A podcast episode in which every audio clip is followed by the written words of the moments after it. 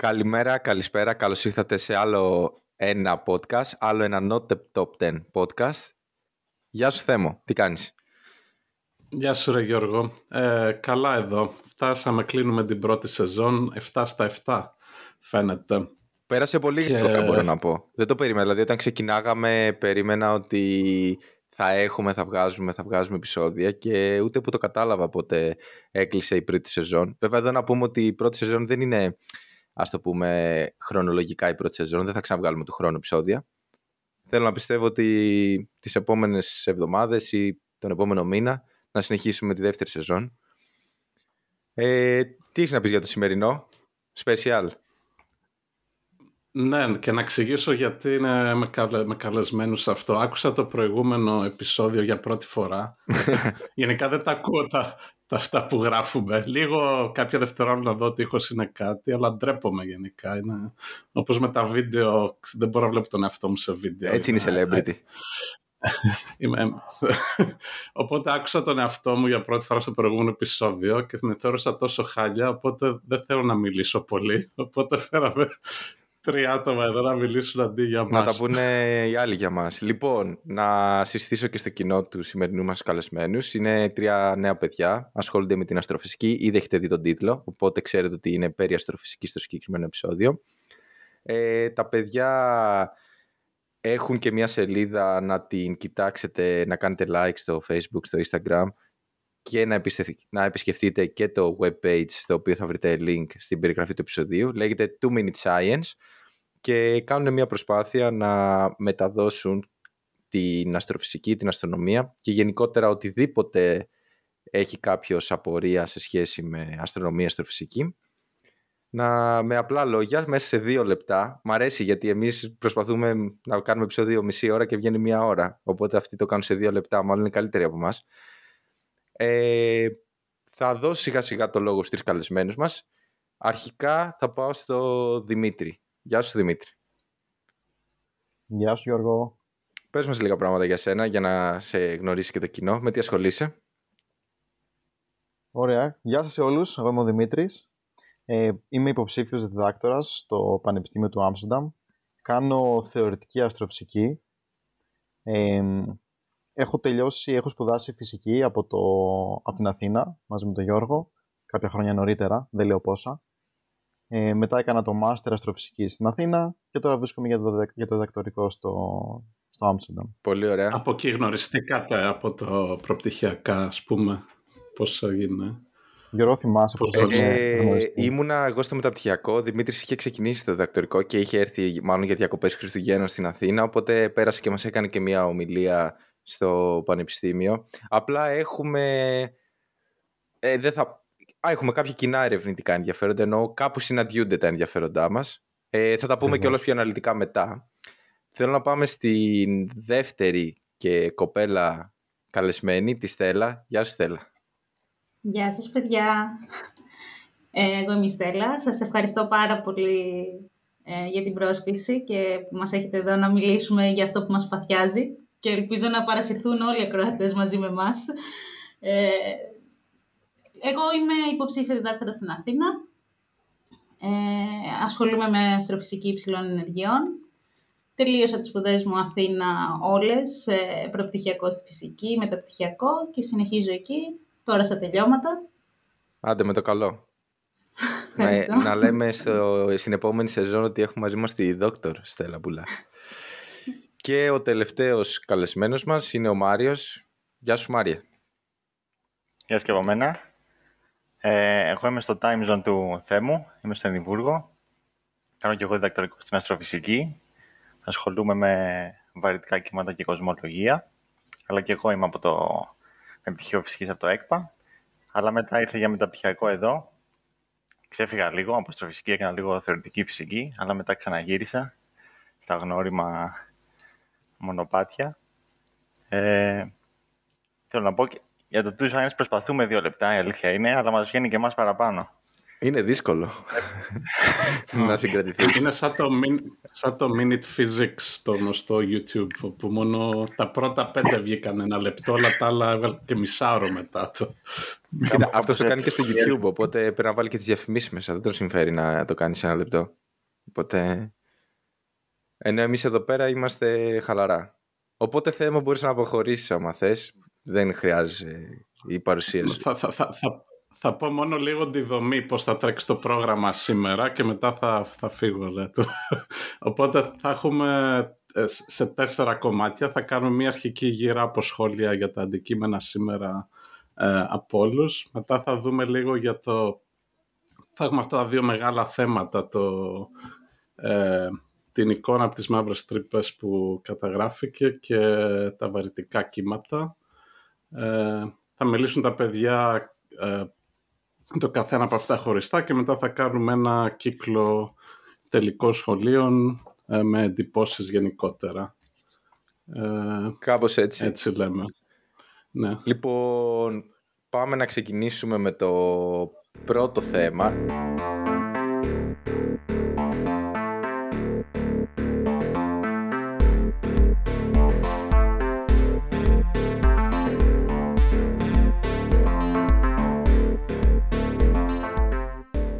Λοιπόν, όπως έχετε ήδη δει, τα θέματα μας είναι οι δύο πιο σημαντικές αστρονομικές, παύλα αστροφυσικές, παύλα κοσμολογικές ανακαλύψεις που έγιναν την προηγούμενη δεκαετία. Με αυτό θέλουμε να κλείσουμε. Το ένα είναι η πρώτη φωτογραφία μιας μαύρης τρύπας του M87 και το δεύτερο είναι η ανακάλυψη και άρα επιβεβαίωση της ύπαρξης βαρυτικών κυμάτων ε, το σχόλιο που θέλω να κάνω εγώ είναι ότι νιώθω τυχερός που θα λέω ότι όταν αυτά πρωτοανακαλύφθηκαν ήμουνα εκεί, ήμουνα, ήμουνα και νέος και τα έζησα τον ενθουσιασμό ας το πούμε. Πιστεύω πως κάποιοι είδαν πρώτη φορά ότι στείλαμε κάτι στο διάστημα, έτσι και εμείς ζούμε την εποχή που γίνεται για πρώτη φορά έτσι σημαντικές ανακαλύψεις back to back. Είχαμε και ένα επεισόδιο για το Boson Higgs. Δεν ξέρω πώς το ζήσατε εσείς παιδιά, Δημήτρη; Εγώ μπορώ, να, εγώ μπορώ να πω ότι, λοιπόν, θα πω την αμαρτία μου. Το πρώτο, τα, τα βαρυτικά κύματα, πραγματικά δεν συνειδητοποίησα τη στιγμή εκείνη πόσο σημαντικό είναι. Χρειάστηκε να ξεκινήσω μετά το διδακτορικό και να πάω σε ένα τμήμα όπου πάρα πολλοί δουλεύουν πάνω σε βαρυτικά κύματα και τότε συνειδητοποίησα πόσο είναι αυτό που, αυτό που είπες, ότι θα λέμε στο μέλλον πόσο σημαντικές στιγμές ζήσαμε. Και χαίρομαι που ήμουν μικρός τότε και θα λέμε ιστορίες, ξέρεις, ότι «Α, και τότε βγήκε ο Τάδε και είπε κάτι». Ε, για το άλλο, για το ε, Black Hole Imaging, ε, είμαι και λίγο biased γιατί το μέλη του group μου είναι μέλη του EHT, mm Event Horizon Telescope. Οπότε είχα έτσι κάπως νιώσει τον ενθουσιασμό κάποιες μέρες νωρίτερα. Okay. Αλλά πραγματικά είναι τέλειο το συνέστημα αυτό το να βλέπεις πόσα κλικ για παράδειγμα έκανε μία εικόνα μέσα σε αστρονομικού περιεχομένου, μέσα σε ένα 24ωρο. Ε, ζούμε και την εποχή του viral, οπότε είναι ωραίο να βλέπεις, ξέρω εγώ, να γίνονται viral πράγματα που είναι κομμάτι της δικιάς σου επιστήμης. Ε, θυμάμαι χαρακτηριστικά κιόλας για σένα κιόλα Στέλλα που έγινε viral εκείνη η κοπελίτσα, η Katie Bowman που ήταν μέλος του Event Horizon Telescope που είχε αυτή την έκφραση ενθουσιασμού μπροστά στην οθόνη και μετά έχει γίνει meme, ξέρω εγώ. Δεν ξέρω, εσύ Στέλλα πώς το ζήσες όλη τη δεκαετία; Ε, λοιπόν, είναι νομίζω ότι είναι όλο αυτό που περιγράφατε πριν, ότι είμαστε τυχεροί άνθρωποι που ζούμε τώρα που μπαίνουν τα, οι βάσεις για τις αστρονομίες του μέλλοντος. Οπότε θεωρώ ότι έχουμε όλοι έναν υπέρμετρο ενθουσιασμό. Δηλαδή θυμάμαι για τα βαρυτικά κύματα, δουλεύαμε τότε στο αστεροσκοπείο, στο κέντρο επισκεπτών στο Θησίο και με το που είχε βγει ανακοίνωση ήμουνα έχουμε ένα νέο ζευγάρι μάτια, έχουμε κάνει ανείχνευση βαρυτικών κυμάτων και πραγματικά ήμουν τόσο ενθουσιασμένη που το μοιραζόμουν εκείνη την ώρα με τον κόσμο και ήταν κάτι υπέροχο. Και φυσικά μετά με την ανακοίνωση της εικόνας της μαύρης τρύπας που είχαν φροντίσει από πριν να μας προετοιμάσουν και το περιμέναμε πώς και πώς, έλα να τη δούμε, έλα να δούμε πώς είναι, πώς μοιάζει με τις προσωμιώσεις. τι ακριβώς είδαμε. Οπότε νιώθω ότι απλά είμαστε τυχεροί που είμαστε ακριβώς στο σωστό σημείο. Δηλαδή, ειδικά για μας και όλα που και οι τέσσερις κάνουμε εδώ αστροφυσική υψηλών ενεργειών, θεωρώ ότι είναι ένας ακόμα μεγαλύτερος ενθουσιασμός σε όλο αυτό το κομμάτι. Και εσύ Μάριε ήσουν στην Ελλάδα όταν άρχισαν να γίνονται όλα αυτά ή είχες φύγει για το διδακτορικό; Δεν ξέρω πού τα είσαι. Εσύ τα μισά εδώ, μισά στο Δημβούργο.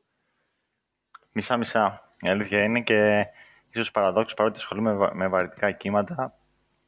Ε, όταν αυτά τα παρατηρήσα ήμουν στρατό. οπότε δεν πήρα, oh. δεν πήρα και εγώ χαμπάρι.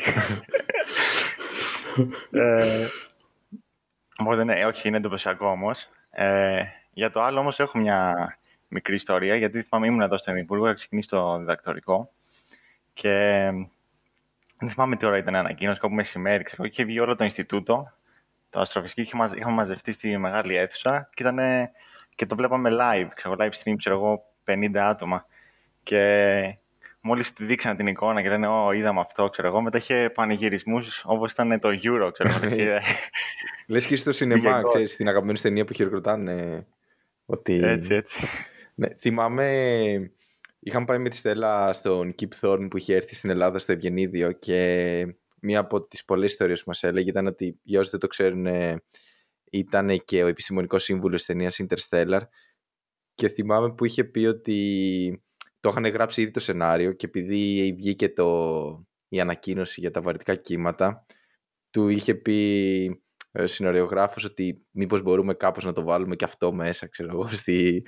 επειδή υπήρχε το hype. Κάπως να, να μπει και αυτό, να γίνει, αφού ήταν hot topic.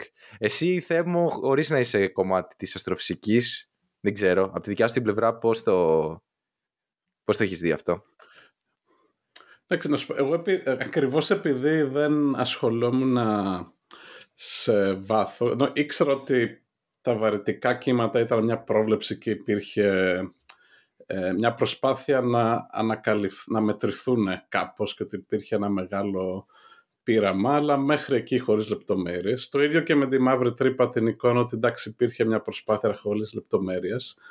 Ε, μέρα με πιάσε ας πούμε λίγο στα, ε, από το πουθενά ότι βγήκαν, γιατί δεν παρακολουθούσα τις εξελίξεις και είπα «Α, Wow, ναι, βαρυτικά κύματα. Με το που τον ανάψανε το τέτοιο τα μετρήσανε. Ok. Okay. και μετά, ε, α, εικόνα μαύρης τρύπας. Α, φοβερό ας πούμε, ναι. Το. Ε, και, και είναι και τα δύο, βασικά είναι οι μαύρες, νομίζω και, και τα δύο είχαν προβλεφθεί από τον Einstein από το 1910 τόσο ας πούμε, οπότε συμπληρώθηκαν κοντά στα 100 χρόνια για να βρούμε και εντάξει, μαύρες τρύπες υπήρχε, υπήρχαν δεδομένα αρκετά, δεν αφισβητούσε κανείς ότι δεν υπήρχαν, απλώς δεν υπήρχε κάποια φωτογραφία. Τα βαρυτικά κύματα δεν είχαμε ιδιαίτερη ιδέα, δεν είχαν μετρηθεί ποτέ. Εντάξει, όλοι περιμέναν ίσως ότι υπάρχει, αλλά ε, δεν είχαμε καλά δεδομένα. Ε, και έτυχε να γίναν όλα αυτά σε αυτή τη δεκαετία, να είμαστε τυχεροί. Δηλαδή, σε 200 χρόνια από τώρα θα λένε για το, αυτή τη δεκαετία που όντως γίνανε τα πρώτα πράγματα. Και σκέψτε ότι κάποια στιγμή θα γίνει trivial αυτό και απλά θα λέμε η άλλη μία παρατήρηση βαρικών κυμάτων π.χ. Και... Όπως έγινε με τους εξωπλανήτες που οι πρώτοι δύο-τρεις ήταν μεγάλη υπόθεση και τώρα είναι στους χιλιάδες και δεν... Ναι. Πρέπει να μπεις σε επιστημονικές βάσεις δεδομένων για να τους βρεις. Και εδώ, μπράβο, πολύ ωραία πα εξωπλανήτες. Δεν ξέρω και για τα άλλα τα παιδιά, αλλά εγώ θέλω να δηλώσω ένοχος, γιατί κάμια φορά μπορεί να έρθει η μάνα μου και να μου πει: Ξέρεις κάτι, είπαν ότι βρήκανε τον τάδε εξωπλανήτη. Και είμαι σε φάση, ναι, οκ, έχουν βρει άλλους 4.000. Τι μου το λες. Δηλαδή, ακόμα και εγώ που ασχολούμαι με αστρονομία, δεν δίνω την απαραίτητη προσοχή. Βέβαια, εδώ να τονίσω τα σημερινά δύο παραδείγματα που θα αναφέρουμε. Η αλήθεια είναι ότι αν δεν γνωρίζεις είναι πολύ εύκολο να υποτιμήσεις την ανακάλυψη. Γιατί μόνο αν γνωρίζεις το αντικείμενο καταλαβαίνεις πόσο δύσκολο είναι αυτό που, που έγινε. Τώρα μιλάμε το, το black hole imaging είναι όπως λέγανε ένα παράδειγμα να παρατηρήσεις από την Ουάσιγκτον στις Βρυξέλλες ένα κόκο πιπεριού. Δηλαδή τρομακτικά δύσκολο. Και κάπως έτσι θέλω να μας βάλω στο πρώτο θέμα. In April of 2017, all the dishes in the Event Horizon Telescope swiveled turned and stared at a galaxy 55 million light years away. It's called Messier 87 or M87. And there's a supermassive black hole at its core. And we are delighted to be able to report to you today that we have seen what we thought was unseeable. We have seen and taken a picture of a black hole. Λοιπόν, Black Hole Imaging. Θα σας κάνω εγώ μια εισαγωγή για να καταλάβει λίγο κόσμος περί τίνος πρόκειται και μετά και με τη βοήθεια του Δημήτρη που έχει έτσι λίγες περισσότερες γνώσεις βρίσκεται και στο περιβάλλον στο Άμστερνταμ που ασχολείται με αυτό ε, θα μας βοηθήσει με λεπτομέρειες. Θα έλεγε στο, στο, στο Άμστερνταμ που έχει πολλές μαύρες τρύπες. αυτό το λύσαμε στο προηγούμενο επεισόδιο με τον Ποζόνιο Χίξ ότι τελικά δεν φτιάξανε μαύρες τρύπες στο CERN. Unfortunately, ίσως, δεν ξέρω. Προχωράμε. Λοιπόν, τώρα για όσους δεν γνωρίζουν, ε, οι μαύρες τρύπες που πιστεύω σε αυτό λίγο πολύ όλοι έχουν μια ιδέα, έστω και μια αφελής εντύπωση, είναι κάποια υπέρπυκνα σημεία, δηλαδή μιλάμε ότι τα αστέρια που είναι πάρα πολύ μεγάλα, κάποια στιγμή όταν είναι να πεθάνουν, πεθαίνουν με πολύ βίαιο τρόπο, κάνοντας αυτό που λέμε μια έκρηξη υπερκενοφανούς και αυτό που απομένει πίσω το λείψανο θα έλεγα του αστέρα είναι είτε ένας αστέρας νετρονίων είτε μία μαύρη τρύπα. Κάπως έτσι απλοϊκά είναι τα πράγματα. Στην πραγματικότητα είναι πολύ πιο περίπλοκα. Τώρα, η, η σύγχρονη αστροφυσική μας λέει ότι και κοσμολογία ότι κάθε γαλαξίας από τους κανονικούς και μεγάλους γαλαξίες, όχι τους νάνους γαλαξίες, μάλλον κατά πάσα πιθανότητα στο κέντρο του έχει μία μεγάλη μαύρη τρύπα. Η αλήθεια είναι τώρα η προέλευση αυτών των μεγάλων μελανών οπών, θα το πω καλύτερα, ε, είναι ακόμα μυστήριο το πώς γίνεται να υπάρχουν τόσο μεγάλες μαύρες τρύπες στα κέντρα των γαλαξιών, αλλά αυτή είναι η πραγματικότητα. Μία από αυτές τις πολύ μεγάλες μαύρες τρύπες, θα μου πει κάποιος πόσο μεγάλες μαύρες τρύπες, στην περίπτωση του M87, ο οποίος είναι ένας γαλαξίας σε απόσταση 53 εκατομμυρίων ετών φωτός, αυτός ο γαλαξίας στο κέντρο του έχει μια υπερμεγέθη μελανιοπή, supermassive black hole, η οποία ζυγίζει 6,5 δισεκατομμύρια φορές τον ήλιο. Τόσο μεγάλη μπορεί να είναι μια μαύρη τρύπα. Λοιπόν... Και αυτά είναι από, πιο, από τις πιο μεγάλες δηλαδή. Οι κανονικές πόσο το είναι; Ρεκόρ, το ρεκόρ είναι 40 δισεκατομμύρια ηλιακές μάζες σε μαύρη τρύπα, αν δεν κάνω λάθος. Παρ' όλα αυτά, επειδή μ' άρεσε η πάσα που έδωσε θέμο, στην πραγματικότητα οι μαύρες τρύπες χωρίζονται σε δυόμιση κατηγορίες. Η μία κατηγορία είναι αυτές που λέμε αστρικού μεγέθους, stellar black holes, που είναι μερικές δεκάδες π.χ. φορές τη μάζα του ήλιου. Υπάρχουν αυτές που λέμε όπως τώρα supermassive black holes που είναι εκατομμύρια και δισεκατομμύρια ε, φορές η μάζα του ήλιου και πρόσφατα υπάρχουν και κάποιες θεωρίες για κάποιες μεσαίες, intermediate black hole λέγονται, ε, που είναι των εκατοντάδων ή μερικών χιλιάδων ε, ηλιακών μαζών. Τώρα το πώς δημιουργούνται οι supermassive black hole είπαμε είναι μυστήριο. Που λέτε αυτός ο M87 ο γαλαξίας είναι, έχει την ιδιαιτερότητα να είναι ενεργός γαλαξίας. Είναι ένα από τα αντικείμενα της δικής μου επιστημονικής μελέτης, οι ενεργοί γαλαξίες. Δηλαδή το κέντρο του είναι πολύ ενεργό. Αυτή η μελανίωπη συνέχεια απορροφάει υλικό και εκπέμπει ε, συνέχεια και ακτινοβολία και σωματίδια και μάλιστα μπορεί να άμα βάλετε να δείτε φωτογραφίες έχει και ένα πολύ όμορφο μεγάλο ε, πίδακα, ένα jet που αυτό εκτείνεται 5.000 έτη φωτός μακριά από το, τη μαύρη τρύπα και... οι περισσότεροι γαλαξίες είναι μη ενεργοί. Ναι, δηλαδή, η αλήθεια... δεν, τρέχει, δεν τρέχουν και πολλά στο κέντρο. Μου την έχουν κάνει σε, μια, σε αυτή την ερώτηση σε μια ομιλία που είχα δώσει στον Ορίωνα και η, το ανάποδο δεν θα έλεγα ότι είναι ανενεργή αλλά όχι ενεργή δηλαδή κάπως έτσι θα το χαρακτήριζα. Η αλήθεια είναι ότι η θεωρία λέει ότι μάλλον είναι κάποια φάση της ζωής ενός γαλαξία το αν θα είναι ενεργή η μαύρη τρύπα, δηλαδή δεν είναι ξέρουμε ότι και η δικιά μας κάποια στιγμή είναι ενεργή. Δεν ξέρω αν το έχετε ακούσει εσείς παιδιά, είχε βγει μια έρευνα που είχαν δει ε, σε, στον κάθετα από τον δίσκο του δικού μας γαλαξία ε, σε κάποια έτη φωτός μακριά, χιλιάδες έτη φωτός μακριά, κάποια εφορτισμένα σωματίδια σε μορφή bubble που λέγανε ότι είναι το υπόλοιμα από κάποιο outburst που είχε γίνει πριν εκατομμύρια χρόνια. Δεν ξέρω αν το έχει ακούσει κανείς από εσάς. Ε, σε βρίσκω αδιάβαστο γιατί έχω γράψει σχετικό άρθρο στο 2 Minute Science. Α, ορίστε. Έγινε. Ορίστε. Ε, Ρωτήστε λοιπόν... μετά τη Στέλλα. ναι, ε, μπορούν να κοιτάξουν εκεί. Ε, Συνήθως, βέβαια, τους γαλαξίες που δεν είναι ενεργοί, τους λέμε συνήθεις γαλαξίες. δεν έχουν κάτι να δώσουν. Και όντως υπάρχουν κάποια bubbles τα οποία έχουν ανοιχνευτεί και στις ακτίνες Γ και στις ακτίνες Χ, με το ήρο Ζ τώρα και με τη χαρτογράφηση που έχει γίνει, τα οποία ίσως υποδηλώνουν ότι να ήταν ενεργός και ο δικός μας γαλαξίας. Οπότε... Κάποτε. Αυτό θα ρώταγα που, που ανήκει ο δικός μας. Ήταν ενεργός ίσως κάποτε, αλλά όχι τώρα. Θα μπορούσε, ναι. Ο δικός μας είμαστε και στο τώρα. Δηλαδή, συνήθως αυτά είναι και κάτι το οποίο βρίσκουμε σε πιο παλιές εντός εισαγωγικών φάσεις του σύμπαντος. Και κάπου εδώ, αφού είπαμε λίγο τι είναι οι υπερμεγέθεις μελανές οπές και τι είναι τα τζετ, πάμε στο διατάφτα. Τι ακριβώς έγινε, ποια είναι η φωτογραφία. Φαντάζομαι όλοι έχετε δει την εικόνα αυτή με εκείνο το πορτοκαλί ντόνατ που... και το μαύρο στη μέση της σκιά. Δημήτρη, τι έχεις να μας πεις γι' αυτό; Πες μας για Event Horizon Telescope, για φωτογραφία, για το viral που έγινε. Γιατί έγινε μήνυμα. Ναι, ο πορτοκαλί λουκουμάς. Ε, καλά, πρώτα απ' όλα να πω ότι την ίδια κιόλας μέρα έλαβα ε, μήνυμα από φίλους οι οποίοι, ξέρεις, κάνουν αυτές τις συγκρίσεις, τι περιμένεις στην πραγματικότητα και μου δείχνανε φωτογραφία του Interstellar και δίπλα, ε, έτσι διακομωδούσαν με διάφορα ντόνατ και όλα αυτά. Εντάξει, τι να κάνουμε, μερικές φορές πραγματικά, ή ίσως η... τα ανθρώπινα μάτια δεν αντιλαμβάνονται πόσο σημαντικό είναι ένα έβριμα αστρονομικού περιεχομένου, ειδικά.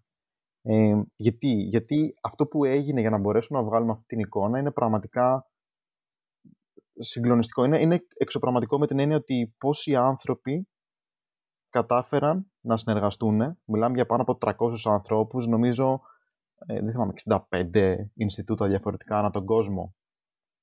Ε, και το πιο ενδιαφέρον με το ε, Event Horizon Telescope είναι το εξής. Αυτό τουλάχιστον που εμένα ας πούμε, με ενθουσιάζει πάρα πολύ ότι χρησιμοποιεί μια τεχνική η οποία ονομάζεται συμβολομετρία, interferometry. Και τι κάνει; Μπορεί να συνδυάσει 10 τηλεσκόπια ανά την υφήλιο και με, όταν αυτά τα, τα, τα 10 τηλεσκόπια δουλεύουν ταυτόχρονα είναι σαν να έχεις ένα τηλεσκόπιο τόσο μεγάλο όσο η μεγαλύτερη απόσταση δύο από αυτών των τηλεσκοπίων. Για να γίνουμε πιο συγκεκριμένοι το EHT είχε τηλεσκόπια τα οποία βρίσκονταν από τη Χαβάη μέχρι την ε, Ευρώπη, στον ε, Νότιο Πόλο και το πιο βόρειο δεν θυμάμαι, νομίζω ήταν η Ισπανία, δεν είμαι σίγουρος. Ναι, νομίζω η Ισπανία ε, ήταν. Οπότε είναι σαν να έχουμε ένα τηλεσκόπιο το οποίο έχει διάμετρο σχεδόν όσο, το, ε, όσο ο δίσκος ας πούμε της γης. Βέβαια δεν σημαίνει ότι μπορούμε να παρατηρήσουμε οτιδήποτε ε, ενώ ακτίνες Χ ή ακτίνες Γ που είπε προηγουμένως ε, η Στέλλα με αυτόν τον τρόπο. Το συγκεκριμένο, το συγκεκριμένο collaboration λειτουργεί σε ένα πολύ συγκεκριμένο ε, μήκος κύματος ε, ή καλύτερα έχω συνηθίσει τη συχνότητα που αναφέρουν και συνέχεια στα group meetings, τα 230 GHz, το οποίο διορθώστε αν κάνω λάθος είναι 1,3 Κάπου ε, τόσο. Ναι. Χιλιοστά το μήκος κύματος. Εγώ, εγώ ξέρω μόνο η V και η V. Οπότε. Και εγώ, και εγώ η V και η V αυτά δουλεύουν καλύτερα. Ναι. Αλλά για κάποιο λόγο ξέρεις, το 230 GHz το λένε συνέχεια. Οπότε είναι ο αριθμός που μου έχει μείνει. Ναι. Ε, τι σημαίνει αυτό λοιπόν, ότι παίρνουν αυτές τις, ε, κάνουν αυτές τις μετρήσεις στα ραδιοκύματα. Ε, είναι πολύ ενδιαφέρον μάλιστα το εξής. Βασικά όλα, όλα ενδιαφέροντα μου φαίνονται για κάποιο λόγο. Ίσως είναι όλα γαμάτα. Πέσει ότι η αστροφυσική είναι γαμάτη και μπράβο μας που το κάνουμε αυτό. Ακριβώς. Ε, είναι τέλειο το γεγονός να σκεφτείς ότι στο νότιο πόλο δεν μπορεί να ταξιδέψει αεροπλάνο τον χειμώνα που είναι τι είναι αυτό, είναι Απρίλης με οκτωβρη Επειδή γίνει επίπεδη προφανώς. όχι, όχι, κόψτε, κόψτε, αυτό. ε, οπότε το ενδιαφέρον ήταν ότι η παρατήρηση ε, για την συγκεκριμένη εικόνα που είδαμε έγινε τον Απρίλη του 2017 άρα ήταν με το που ξεκίναγε ο χειμώνας, ας πούμε, στο Νότιο Πόλο. Και έπρεπε τα δεδομένα που συλλέξανε να περιμένουμε μέχρι τον Δεκέμβρη όπου ήταν πλέον καλοκαίρι να πάει αεροπλάνο να συλλέξει τους σκληρούς δίσκους και να έρθει πίσω στην Ευρώπη για να μπορέσει να κάνει την ε, επεξεργασία, να κάνουν διάφοροι, διάφορες ομάδες. την, το ε, ίντερνετ δεν έφτανε δηλαδή. Ήταν τόσα πολλά τα δεδομένα που έπρεπε να τα βάλουν σε, σε η... κυβότια. Πήρανε τηλέφωνο. Έχει φύγει το παιδί του, λέει, και έπιασε χειμώνα, οπότε κόλλησε. Όχι, όχι. τηλεσκόπια τα οποία είναι κοντά, ας πούμε, εντός αγωγικών στον πολιτισμό. Κανένα τηλεσκόπιο δεν θέλουμε να είναι κοντά στον πολιτισμό, αλλά τέλος πάντων μπορούσαν να χρησιμοποιούν ε, ε, ίντερνετ. Αλλά είναι αυτό που, που είπες βασικά. Η, τα δεδομένα ήταν τόσα πολλά. Νομίζω συνολικά ήταν ε, petabytes. Εμείς δηλαδή τώρα στον υπολογιστή μας έχουμε τέρα, ε, χίλιες φορές αυτό. Ήταν συνολικά η παρατήρηση από όλα τα 8 τηλεσκόπια που κάνανε τον Απρίλιο του 2017. Άρα είναι πάρα πολύ δύσκολο να στείλεις τόσα πολλά δεδομένα ε, μέσω ίντερνετ. Άρα γι' αυτό τα συλλέγανε, τα αποθηκεύανε σε σκληρούς δίσκους και τα στέλνανε μετά στην κυριολεξία με αεροπλάνο. Και μάλιστα θυμάμαι να λένε χαρακτηριστικά ότι έφτασε το αεροπλάνο ξέρω, στην Ευρώπη, τα φορτώσανε μέσα σε ένα φορτηγό, σκέψου λοιπόν ένα φορτηγό γεμάτο σκληρούς δίσκους και έφυγε αυτό τώρα να πάει στο Ινστιτούτο. Και λέγανε έτσι χαριτολογώντας, σκέψου τώρα να φύγει, να, να μπερδέψουν τα, τα φορτηγά, κάποιος να κάνει μετακόμιση, να φτάσει σπίτι του, να ανοίξει το φορτηγό και να δει σκληρούς δίσκους. Παιδιά, από ποιο καναπές μου. Τέλος πάντων, αλλά. Αυτά τα, να τα πω σε αυτό, ναι, μία, ιστορία το, ο, τη δεκαετία του 90 που έκανα εγώ τα προπτυχιακά, ακόμα θυμούνται όλοι τη χρονιάς μου το βιβλίο του Tannenbaum για τα δίκτυα, ίσως είναι ακόμα, το οποίο έχει ακριβώς ένα παράδειγμα, συγκρίνει μια οπτική ίνα ε, με ένα φορτηγό με όχι σκληρούς δίσκους, αλλά ταινίες με δεδομένα. Και ουσιαστικά λέει ότι το φορτηγό της FedEx με ταινίες, ε, ας πούμε σπάει, είναι ακόμα πολύ πιο γρήγορα από οποιαδήποτε οπτική είναι. αυτό μου θύμισε το παράδειγμά σου, ότι πρέπει να τα φορτώσουν όλα. Ακριβώς. Συνέχισε, sorry. Οπότε ναι, τα, τα δεδομένα αρχικά ήταν τόσα που είπαμε 5 petabytes, αλλά μετά χρειάστηκε όλη αυτή η επεξεργασία. Χωρίστηκαν για την ακρίβεια τέσσερις διαφορετικές ομάδες, προκειμένου να μπορούν να δουλέψουν ξεχωριστά ώστε να μην επηρεάζει, να μην επηρεάζει μια ομάδα την άλλη. Και είναι πάρα πολύ ενδιαφέρον, πόσες φορές το έχω πει, δεν ξέρω, το γεγονός ότι τέσσερις διαφορετικές ομάδες που δουλέψαν ξεχωριστά βρήκαν το ίδιο αποτέλεσμα. Δηλαδή, αυτή η μία εικόνα που έχουμε στο μυαλό μας είναι στην ουσία ο, ο μέσος όρος τεσσάρων διαφορετικών ε, ομάδων. Όλες ε, υπό την ε, σκέπη ας πούμε, του EHT, του Event Horizon Telescope.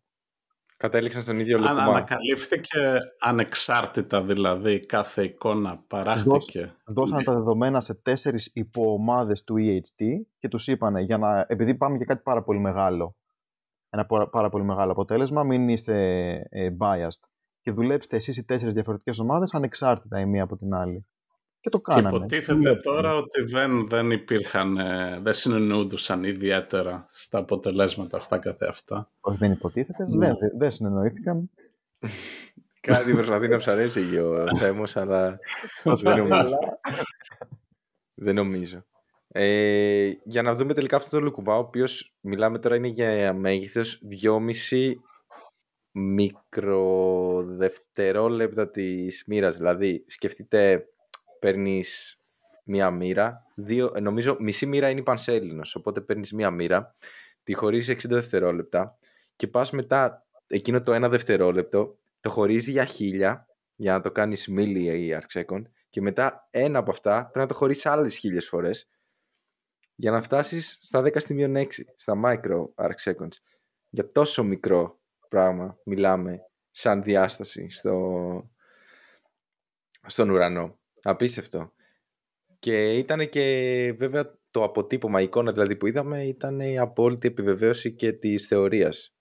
Δηλαδή, η αλήθεια είναι έχω πολύ καιρό να ακούσω για μια ανακάλυψη που να είναι τόσο κοντά σε αυτό που περιμένανε. Δηλαδή, θυμάμαι στο paper που βγήκε μαζί, είχαν και νομίζω φωτογραφίες από τα simulation και ήταν σχεδόν πανομοιότυπο βλέπουμε ότι μία πλευρά, για παράδειγμα, είναι πιο φωτεινή από την άλλη ή γιατί είναι η πλευρά που, θα το πω απλοϊκά για τον κόσμο, το υλικό έρχεται προς τα εμάς, ας το πούμε έτσι, ενώ η άλλη μεριά του δίσκου που το υλικό απομακρύνεται από εμάς είναι λιγότερο φωτεινή. Και... Να ρωτήσω εδώ κάτι λίγο να σε σχέση με την εικόνα αυτή για να είναι ξεκάθαρο για μένα πρώτα. Ε, καταρχάς, μιλάμε, αυτή δεν ήταν εικόνα σε οπτικό ε, φάσμα, δηλαδή δεν θα μπορούσε να τη δει κανείς με τα μάτια με κάποιο οπτικό τηλεσκόπιο. Ήταν στα, στα ραδιοκύματα, ας πούμε, στα gigahertz. Ε, και οπότε αυτό παράγεται, ας πούμε, από τη μάζα, ας πούμε, κάποια αντικείμενα μάζα που περιστρέφεται βρίσκεται κοντά στη μαύρη τρύπα, σωστά; Ακριβώς. Επιταχύνεται το υλικό. Γιατί εξο, εξορισμού οι μαύρες τρύπες νομίζω δεν βγαίνει κάτι εύκολα από μέσα, γιατί τα καταπίνουν ακόμα και το φως. Αυτό που βλέπουμε είναι ε, επηρεάζει ουσιαστικά το περιβάλλον γύρω της, τη γειτονιά και αυτό εκπέμπει ακτινοβολία την οποία μετρήσαμε σε αυτή την εικόνα. Είναι σωστό αυτό που λέω. Το... Λίγο πολύ έτσι λειτουργεί. δηλαδή το υλικό που περισφέρεται γύρω του η μελανιοπή επιταχύνεται και επιταχύνεται και μέχρι ένα σημείο μπορείς να το ναι. έχει κάποια, στο πούμε, σταθερή τροχιά, λέγεται ίσκο. Ε, αυτό το υλικό θερμαίνεται, εκπέμπει. Το εντυπωσιακό βέβαια στο συγκεκριμένη περίπτωση δεν ήταν και η γεωμετρία της εικόνας ήταν τέτοια που επιβεβαίωνε το τι φυσική χαρακτηρίζει την τοπολογία εκεί πέρα. Αυτό είναι το σημαντικό. Δεν ξέρω, ίσως Μάρι, εσύ να είσαι λίγο πιο ειδικός σε αυτά με μελανεσοπές και τέτοια. Να ακούσουμε λίγο και τα άλλα τα παιδιά, να κάνεις σου κάποιο σχόλιο για το συγκεκριμένο. Πώς το ζήσανε αυτοί, πώς τους φαίνεται. Ο Μάριος ίσως πρώτα να πάει. Ε, να σας πω και, και εμένα μου, ε, νομίζω είναι εντυπωσιακό που κατάφερα να το κάνουν αυτό. Ε, σίγουρα ε, είχε επιβεβαιωθεί η θεωρία από το Interstellar. Νομίζω ότι θυμάμαι ότι το, το λέγαμε και μαζί πριν ξεκινήσουμε. Η ίδια εικόνα είναι, την κάνανε το simulation είχε γίνει στην είχε ταινία. Γίνει, είχε γίνει, ξέρανε. Αλλά όχι, να είναι εντυπωσιακό που προσπάθησαν να το, ε, να το δουν. Και νομίζω το Πέτρο Θέμος, επειδή είναι στα ράδιο, κάνανε κάπως reconstruction και το βλέπουμε με χρώματα και αυτά. Και είναι και αυτό νομίζω πολύ ε, ιδιαίτερο το πώς το κάνανε. Ε, Ωραία. Το, εσύ Στέλλα, πώς τη, τι γνώμη έχεις γι' αυτό, πώς, τι εντύπωση, πώς το έζησες, πώς φαίνεται; Εντάξει, φουλ εντυπωσιακό. Ε, δηλαδή το ότι περιμένεις ότι θα είναι έτσι και όντως έτσι είναι. Δηλαδή νομίζω ότι πάντα εντυπωσιαζόμαστε όταν περιμένουμε κάτι και δεν ισχύει και βλέπουμε κάτι άλλο, αλλά νομίζω ότι είναι πιο μεγάλος ο ενθουσιασμός μας όταν περιμένουμε κάτι και όντως έτσι είναι. Οπότε η θεωρία επιβεβαιώνεται. Αλλά να πω ότι ένα ενδιαφέρον ερώτημα ήταν ότι, οκ, και γιατί πήγαμε να δούμε τη μαύρη τρύπα στον M87 και δεν είδαμε τη μεγάλη μαύρη τρύπα που φιλοξενεί ο γαλαξίας μας; Αφού... Α, ναι, σωστά, γιατί ποιος τον ήξερε αυτό το γαλαξία στο, στο, στον, στον απλό κόσμο, ας πούμε. Ναι. Ε, ενώ, ξέρω εγώ, το Sagittarius Α είναι πασίγνωστο στην κοινότητα έξω ναι, ναι. Ε, εντάξει, νομίζω ότι πλέον όλος ο κόσμος γνωρίζει ότι στο κέντρο του γαλαξία μας λουφάζει μια μεγάλη μαύρη τρύπα, η οποία είναι εκατομμύρια φορές η μάζα του ήλιου μας και η οποία κιόλας είναι και 2.000 φορές πιο κοντά σε σχέση με τη μαύρη τρύπα του M87. Αλλά νομίζω ότι όλοι έχουμε μία εικόνα στο ότι είμαστε στην άκρη του γαλαξία μας, οπότε μεταξύ εμάς και αυτής της μαύρη τρύπα υπάρχει πάρα πολύ υλικό, υπάρχει σκόνη, υπάρχουν αστέρια, υπάρχουν διάφορα πράγματα. Οπότε δεν είναι τόσο απλά τα πράγματα με το να κοιτάξουμε κάτι το οποίο δεν περιβάλλεται αρκετή ύλη μεταξύ μας. Και επίσης ακριβώς επειδή είναι και αρκετά μικρότερη από την μαύρη τρύπα του M87, έχει πολύ πιο γρήγορες ε, αλλαγές ε, ως προς το χρόνο. Δηλαδή, αυτές οι πηγές χαρακτηρίζονται από τη μεταβλητότητά τους. Στη μαύρη τρύπα του γαλαξία μας η μεταβλητότητα είναι περίπου ε, δύο λεπτά. Δηλαδή κάθε δύο λεπτά βλέπουμε αλλαγές. Ενώ στην μαύρη τρύπα του M87 θέλει λίγο περισσότερο από δύο ημέρες. Άρα και αυτό σαν παρατήρηση προσφέρει καλύτερα ε, τα δεδομένα για να μπορέσεις να παρατηρήσεις, να κάνεις την εικόνα και να την απεικονίσεις. Ενώ υπάρχει αρκετός θόρυβος στη δικιά μας ε, μαύρη τρύπα και γι' αυτό αναγκαστήκαμε εντός εισαγωγικών τι κρίμα να δούμε μια μαύρη τρύπα σε έναν άλλον ε, γαλαξία. Οπότε, να, να πω κάτι, αυτό, αυτό που είπες η Στέλλα είναι πάρα πολύ ενδιαφέρον, γιατί ε, θυμάμαι να λένε ότι όταν, για παράδειγμα, κάναμε την κάνανε την επεξεργασία για την ε, εικόνα της μαύρης τρύπας του M87, ήταν σαν να κάνουμε επεξεργασία εικόνας, όπως θα το κάναμε, για παράδειγμα, αστροφωτογραφία, Photoshop, κάπως έτσι, πολύ χοντρικά ξαναλέω. Ε, έπρεπε να, έπρεπε να ε, δημιουργήσουμε την, ε, την τεχνική και έγινε, το κάνανε. Το να μπορέσουμε όμως να κάνουμε την επεξεργασία των δεδομένων του Sagittarius A-Star πρέπει τώρα να μάθουμε πώς να αναλύουμε βίντεο. Αυτό που είπε η Στέλλα, ότι κάθε δύο λεπτά λοιπόν ε, ah, okay. Ήταν πολύ πιο πολύπλοκη η πληροφορία, ας πούμε. Ε, ε, εδώ πέρα θέλω να πω και κάτι άλλο. Ακριβώς συνέχεια αυτού που λέει ο Δημήτρης. Ότι και για τον M87 τα πράγματα δεν ήταν όχι τόσο, τόσο απλά. Για ποιο λόγο; Γιατί όσοι έχουν δει λίγο περισσότερο τις λεπτομέρειες, όταν παίρνανε παρατηρήσεις με το Event Horizon Telescope, το Collaboration, και το New Star και το Chandra και το Fermi παρατηρούσαν το στόχο ώστε να δουν ότι αν υπάρξει κάποια αλλαγή σε X-rays, gamma rays κλπ. Ότι ξέρετε κάτι, μάλλον θα έχουμε variability, άρα άκυρα τα, η παρατήρηση συγκεκριμένη. Π.χ. αν υπήρχε κάποιο outburst στα gamma rays, σημαίνει ότι κάτι έχει γίνει, οπότε μάλλον πήγανε, πάνε όλα τα καρέ, να το πω πάρα πολύ απλοϊκά, ε, λάθος. Πήγανε πάνε στα σκουπίδια. Οπότε κάτι αντίστοιχο το πρόβλημα είναι και εδώ πέρα. Δηλαδή δεν είναι μόνο το Event Horizon Telescope, ήταν ένα σε ό,τι μήκος κύματος υπήρχε, το οποίο βέβαια αυτό πλέον θα το δούμε και στα βαρύτικα κύματα, που πλέον υπάρχει η ίδια λογική. Οπότε δεν ξέρω, ίσως θέλετε να πάμε στο επόμενο θέμα; Θέμα. Ναι, νομίζω το τα καλύψαμε για τις μαύρες τρύπες για το imaging. Καλό. Πάμε στα, στο βαρυτά. Ah, by the way, αυτό δεν πήρε κάποιο Νόμπελ ή κάτι ακόμα, ξέρω εγώ. Είναι... Εντάξει, ήταν big deal το imaging. Ε, ίσως να έχει και άλλα στο μέλλον. Και ε, άλλες εξελίξεις δηλαδή. Ε, πάμε τώρα στο δεύτερο κομμάτι που είναι τα βαρυτικά κύματα. Ε, τα οποία θα τα αναλάβουν κυρίως ο, ε, η Στέλλα με τον Μάριο από ό,τι έχω καταλάβει. Ladies and gentlemen, we have detected gravitational waves. We did it. Εγώ θέλω να κάνω μια εισαγωγή γι' αυτό. Λοιπόν, εγώ όταν βγήκαν τα βαρυτικά κύματα ήμουνα στο προπιακό ακόμα. Κάπου εκεί τελείωνα. Και μπορώ να πω ότι πριν την ανακάλυψη, εγώ δεν ήξερα καν τι είναι αυτό. Γιατί δεν θυμάμαι καν αν είχα προλάβει να κάνω σχετικότητα σε κάποια κατεύθυνση, κάτι ήμουν κάπου εκεί ενδιάμεσο. Οπότε είχα λίγο στο μυαλό μου τα λίγο Einstein, λίγο τι συμβαίνει, αλλά τα βαρυτικά κύματα δεν τα είχα ξανακούσει ποτέ. Οπότε βγαίνει αυτό, γίνεται το μπαμ και τότε αρχίζω σιγά σιγά παράλληλα με το hype που δημιουργείται να αρχίζω να καταλαβαίνω κι εγώ τι συμβαίνει, πόσο δύσκολο είναι. Δεν ήξερα καν για το LIGO ότι υπήρχε το οποίο θα μας πούνε και τα παιδιά που είναι καλύτερα είναι δεκαετίες υπάρχει αυτό το σαν οργανισμός, ξέρω.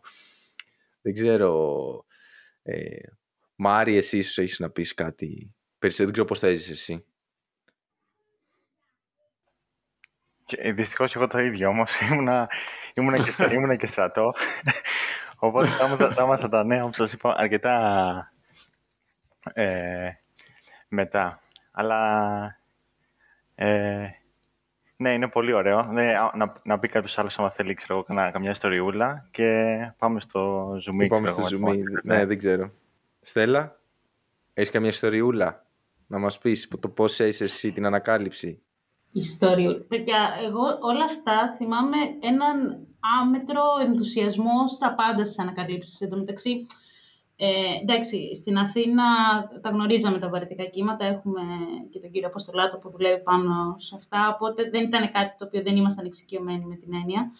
Άρα νομίζω ότι όσοι ήμασταν στο πανεπιστήμιο εκείνο το διάστημα, και ευτυχώς δεν ήμασταν στρατό, ε, το βιώσαμε πολύ όμορφα. Δηλαδή, σας λέω, θυμάμαι να μιλάω στον κόσμο και να μην μπορώ να κρατήσω τον ενθουσιασμό μου ότι πλέον μπορούμε να βλέπουμε μαύρες τρύπες. Δηλαδή, μέχρι τότε ήταν όλα έμεσα με το τι συμβαίνει στο περιβάλλον. Τώρα μπορούμε να πάρουμε τις πληροφορίες για αυτές. Οπότε, αυτό, ενθουσιασμός μόνο, τίποτα άλλο. Κοίτα, νομίζω ότι είναι και λίγο αδικημένα τα βαρυτικά κύματα, γιατί όπως και να το κάνουμε, οι μαύρες τρύπες, σε συνέχεια δηλαδή αυτό που είπαμε πριν για το M87, είναι λίγο πιο τηλεοπτικές.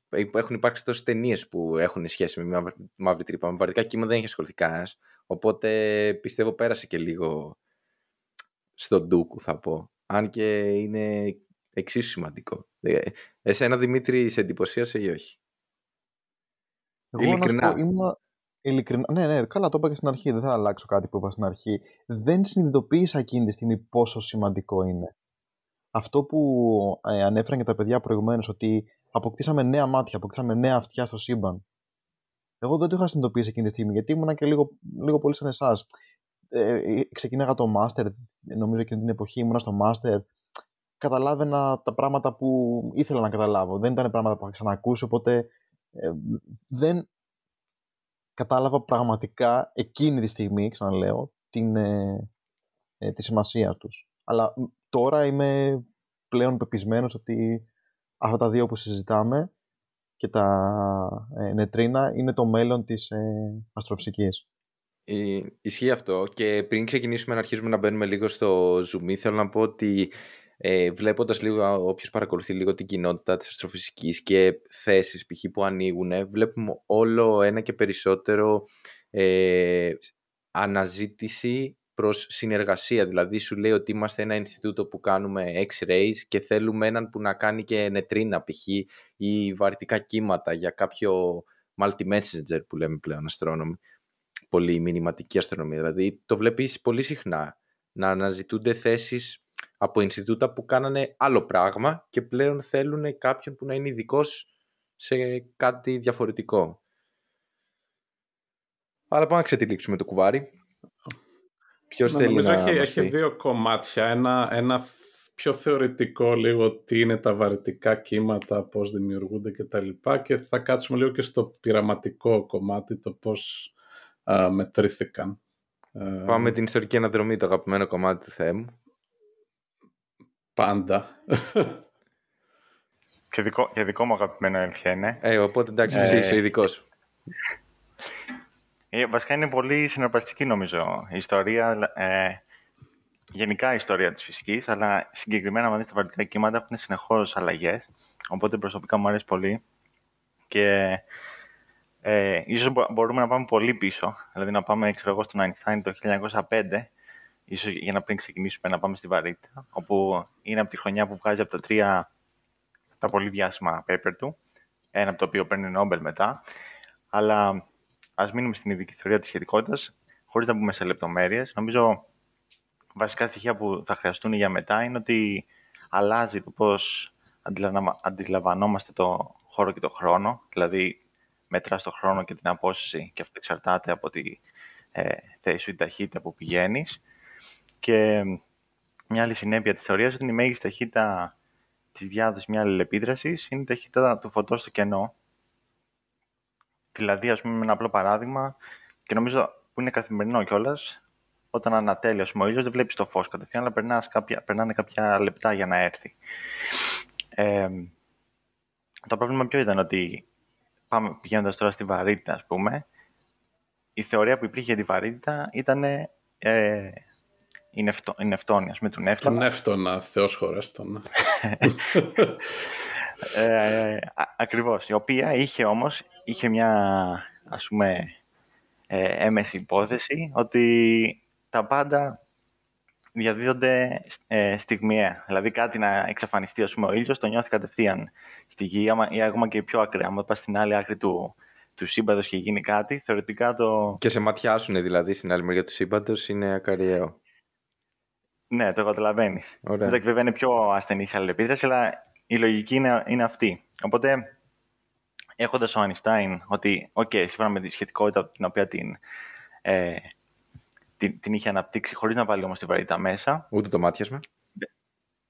Μπε- μπε- μπε- Μπαίνει η ιδέα ότι πρέπει να κάνουμε και μια θεωρία βαρύτητας που να μην διαδίδονται όλα με την ε, ξέρετε, στιγμή, αλλά να υπάρχει κάτι που να συνδέει, ας πούμε, το, κα- όταν αλλάζει κάτι, να, να διαδίδει αυτή την αλληλεπίδραση. Και έτσι γεννήθηκαν τα βαρυτικά κύματα.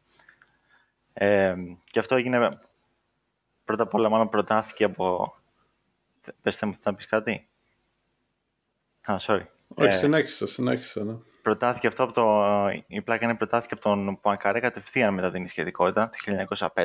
Είπε ο ίδιος, Α, οκ, ίσως πρέπει να υπάρχει κάτι αντίστοιχο με τη βαρύτητα. Και μετά. Α, πριν τον Einstein δηλαδή. Πριν κάνει ο Einstein τη θεωρία του, τη γενική, βγήκε ο Πουανκαρέ. Ισχύει, OK. okay. βασισμένος σε αυτή την ιδέα που λέγαμε ότι δεν μπορεί να διαδίδεται το άλλο, ξέρω εγώ, αμέσως. Κάτι πρέπει να γίνεται. Και ο Einstein μετά διατύπωσε τη γενική θεωρία της σχετικότητα και την επόμενη αμέσως χρονιά, δηλαδή το 15 διατύπωσε, το 16, έβγαλε τα, ε, ότι πρέπει να υπάρχουν ας πούμε, βαρυτικά κύματα.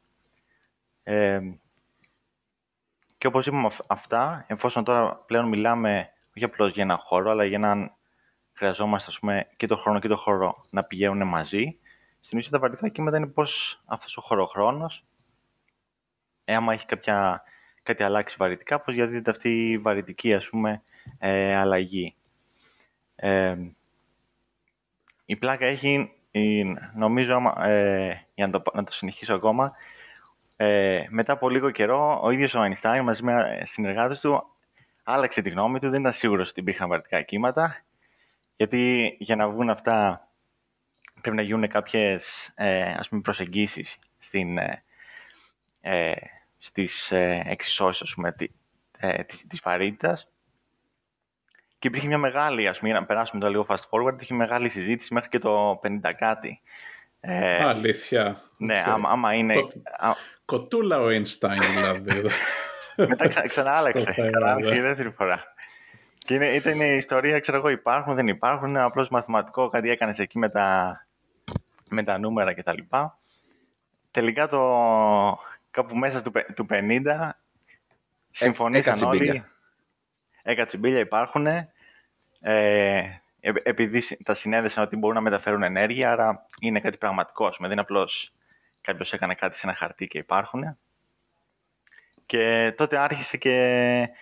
α, Βασικά άρχισε άλλο, πε- άλλο περίεργο. Και αυτό μου άρεσε εμένα σαν φαπάει. Οκ, όλοι τώρα συμφων- συμφωνούμε, υπάρχουν βαρυτικά κύματα. Μετά άρχισαν να αναρωτιούνται πώς, δημι- πο- πώς μπορούν να δημιουργηθούν και ποια σώματα μπορούν να δημιουργήσουν και άμα θα είναι αρκετά ε, ισχυρά για να τα δούμε. Οπότε πρέπει και άλλη συζήτηση, ξέρω εγώ, δεν είναι, είναι, για, πο- για πολύ καιρό. Μέχρι νομίζω που ο πρώτος που λέει «ΟΚ», αρκετά μι- μιλάμε, ξέρω εγώ, θεωρητικά, θα πάω να το βρω, πάω να το κάνω. Ήταν, το, ήταν ο Weber, ο οποίος έφτιαξε μια, το 60, το 60 κάτι, ας πούμε, δεκαετία το, ε, του 60, ο οποίος έφτιαξε ένα μηχάνημα διαφορετικό από αυτά που μπορεί να έχουμε δει με το LIGO κτλ. Που ήταν ε, ένα μεγάλο, ξέρω εγώ, ίσως μια αναλογία είναι καλύτερη. Φανταστείτε, σαν, ελ- σαν φανταστείτε ένα ελαττήριο που όπως περνάει το βαρυτικό κύμα και μπορεί να το κινεί, άμα το χτυπήσει μια συγκεκριμένη συχνότητα που είναι πολύ ιδιαίτερη για το ελαττήριο αυτό, αυτό θα κάνει πολύ μεγάλη ταλάντωση. Α, έχει, την βρήκανε η ίδια συχνότητα και καλά του ελαττηρίου θα ήταν ίδια με την πιθανή συχνότητα των βαρυτικών κυμάτων δηλαδή. Ακριβώς, ακριβώς. Και- Και τότε μιλάμε για κανονικό ελαττήριο, ας πούμε. Δηλαδή ένα φυσικό αυτό που, Ε, ε. όπως τα φανταζόμαστε. Ή- Σε εκείνη την υλοποίηση όπως τη σκεφτόταν. Μετά έγινε με λέιζερ, εντάξει, αλλά τότε... Ναι, τότε ήταν ένας... Ε, τι υλικά χρησιμοποιούμε, ένα- μπορεί να φανταστείτε ένα, ένα υλικό που ζυγίζει ένα τόνο, το οποίο προφανώς είναι πολύ μικρό το, το σήμα, μετά το συνδέουν ηλε- ηλεκτρονικά και το ενισχύουν για να το, για να το δούνε. Και υπάρχουν ακόμα, μέχρι και σήμερα υπάρχουν αυτοί οι ανιχνευτές. Ε, η πλάκα είναι ότι αυτός το 68 ε, είπε ότι βρήκε βαρυτικά κύματα. Τζάμπα περιμέναμε μέχρι το 2015. Ε, ωστόσο, κανένας άλλος δεν μπορούσε να τα, να τα δει. Δηλαδή, φτιάξαν και άλλοι, ξέρω εγώ, ε, αυ, αυτούς τους bar detectors, αλλά κανένας δεν ε, τα έβλεπε. Αυτός επέμεινε και ότι σίγουρα τα, τα έχω δει. μετά βρήκα και άλλοι βγάλανε ότι και αστροφυσικά είναι περίεργο που το έχεις δει, γιατί αυτό που λες ότι είναι, δεν περιμένουμε τέτοια σώματα να υπάρχουν, ξέρω εγώ, στη γαλαξία μας. Οπότε αφέθηκε αυτό, ήταν μια... Ε, από την... Επειδή δεν επαληθεύθηκε βασικά ο ισχυρισμός. Πιο πολύ για σεισμογράφους που ακούγεται αυτό. Μπράβο, νομίζω μοιάζει. Νομίζω μοιάζει σαν ε, λογική πάντως. Οπότε ε. βλέπουμε ότι και οι επιστήμονες μαγειρεύανε λίγο τα πράγματα. Δεν το κάνουν μόνο οι φοιτητές στα εργαστήρια. Στα εργαστήρια. Να... Αυτό ακριβώς σκεφτόμουν. Βολευτεί λίγο το πείραμα. Ε, το έβαλε το G10 και δεν του βγήκανε καλά. Οπότε. Τι να κάνουμε. Και στο like όπω φτάσαμε. Οπότε με μετά, ας πούμε, αφέθηκε ας πούμε, αυτό για λίγο. Να πούμε μια παρένθεση ότι Πάντως ήταν πολύ εντυπωσιακό που ε, το προσπάθησε, ας πούμε, γιατί μιλάμε, θα, θα δούμε, είναι πάρα πολύ μικρό αυτό που πρέπει να δεις. Ε, αυτό νομίζω ξανά άνοιξε να ενδιαφέρει το κόσμος όταν το 1975 είδαν ο Χάλ και Τέιλορ, βλέπανε κάτι, ένα άλλο σύστημα τώρα, δύο pulsars, που είναι δύο αστέρια που ήταν κάτι σαν πίδακες που συζητάγατε πριν, που μπορούμε να τα παρακολουθήσουμε πάρα πολύ ε, λεπτομερώς και ήταν ένα διπλό σύστημα ε, τέτοιο, τέτοιο και μπορούσαν να, να παρατηρήσουν την τροχιά τους για πολύ καιρό και βλέπαν ότι κάτι δεν πάει καλά ε, έτσι όπως ε, μίκραινε η τροχιά τους και είχαν, τα είχαν πάρει όλα υπόψη τους και λέ, τελικά βάλανε «OK, okay, κάτσε δεν σκεφτήκαμε μήπως χάνουν και ενέργεια από βαρυτικά κύματα».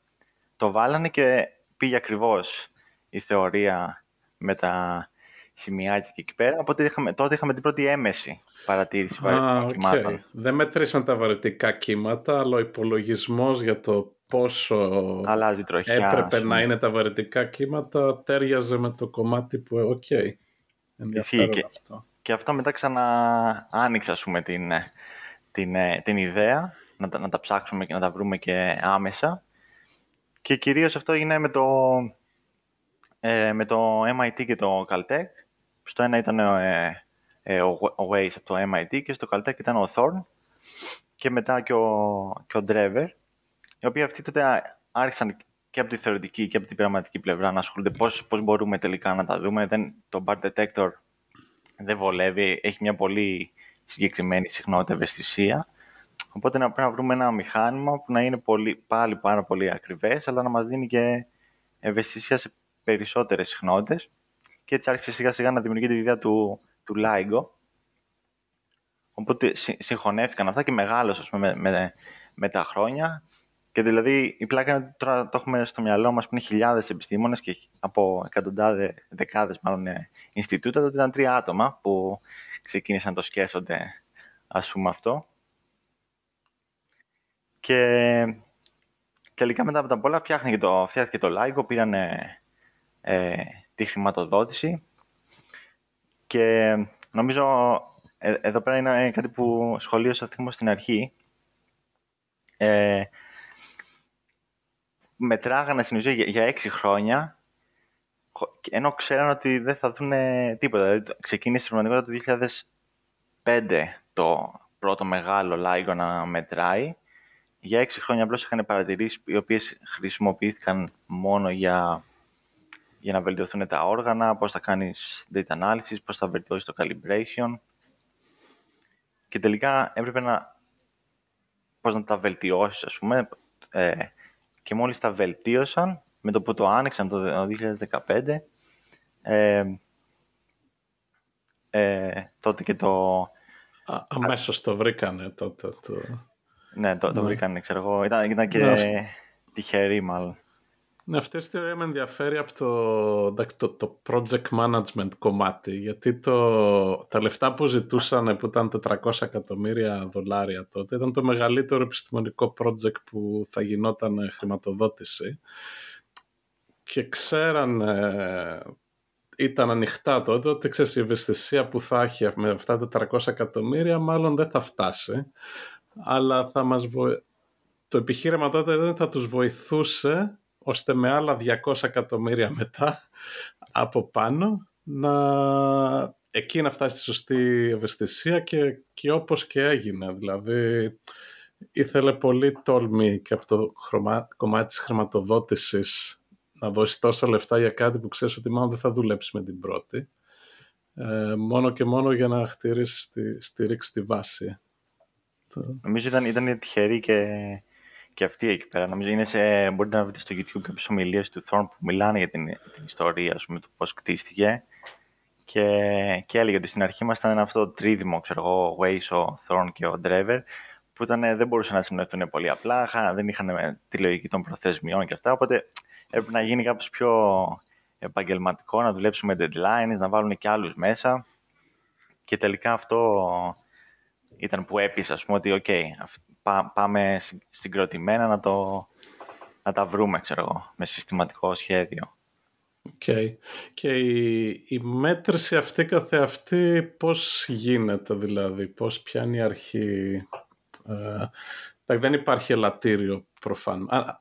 Χοντρικά αν υπήρχε ένα ελαττήριο τότε και θα το βλέπεις να κουνιέται, να συντονίζεται, θα έλεγες ότι είναι βαρετικό κύμα. Αλλά εδώ ε, είναι πάρα πάρα πολύ ασθενής η αλληλεπίδραση. Εδώ χρειάζεται να μετρήσουν ας πούμε, πολύ μικρές αποστάσεις. Ε, νομίζω ακόμα μικρότερες από αυτά που ίσως συζητάγαμε τα, τα παιδιά πριν. Ε, δηλαδή οι αναλογίες ας πούμε, είναι θα πρέπει να μετρήσεις την απόσταση από τη γη στο κοντινότερο, στο κοντινότερο αστέρι με την ακρίβεια πάχους μιας τρίχας. Δηλαδή, για πίσω, ή πώς αλλάζει, ε, πώς μπορεί να αλλάξει η διάμετρος της γης με ευαισθησία περίπου το μέγεθος του πρωτονίου. Μιλάμε για ε, εξαιρετική ακρίβεια. Και γι' αυτό χρησιμοποίησαν λέιζερ. Το θυμάμαι αυτό, το θυμάμαι και από το προηγούμενο επεισόδιο που το συζητάγατε, γιατί με τα λέιζερ πρέπει να μετρήσεις πολύ ε, Πάρα με... πολύ μικρές αποστάσεις. Αλλά αυτοί στο Λάγκο εντάξει, το κουράσανε. Νομίζω είναι η πιο μικρή απόσταση που έχει μετρηθεί ποτέ. Το... Μάλλον, ναι. Οπότε ναι, βάλανε δύο λέιζερ, το ένα κάθετο με το άλλο, το οποίο όταν, όταν ε, δεν περνάει κάποιο βαρυτικό κύμα, χτυπάνε μεταξύ τους, ε, ε, και δεν βλέπεις τίποτα. Και μόλις περνάει, επειδή το βαρυτικό κύμα αλλάζει ας πούμε, το, χωροχρόνο και μπορούμε να το φανταστούμε εύκολα ότι αλλάζει ανάλογα με, την, ε, με το από πού έρχεται.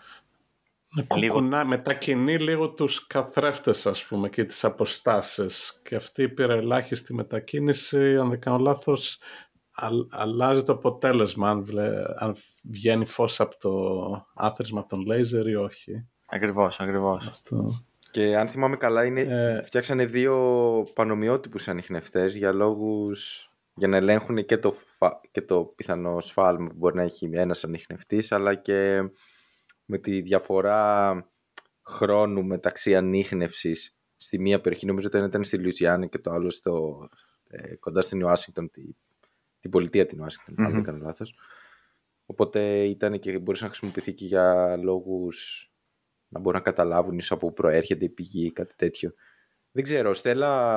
Ναι, τα, καμιά... τα πιο δύσκολα να, α, για τις πηγές βασικά, να, να μας πει κάποιος και, και, τι είναι αυτό που δημιουργεί τα βαρύτικα κύματα.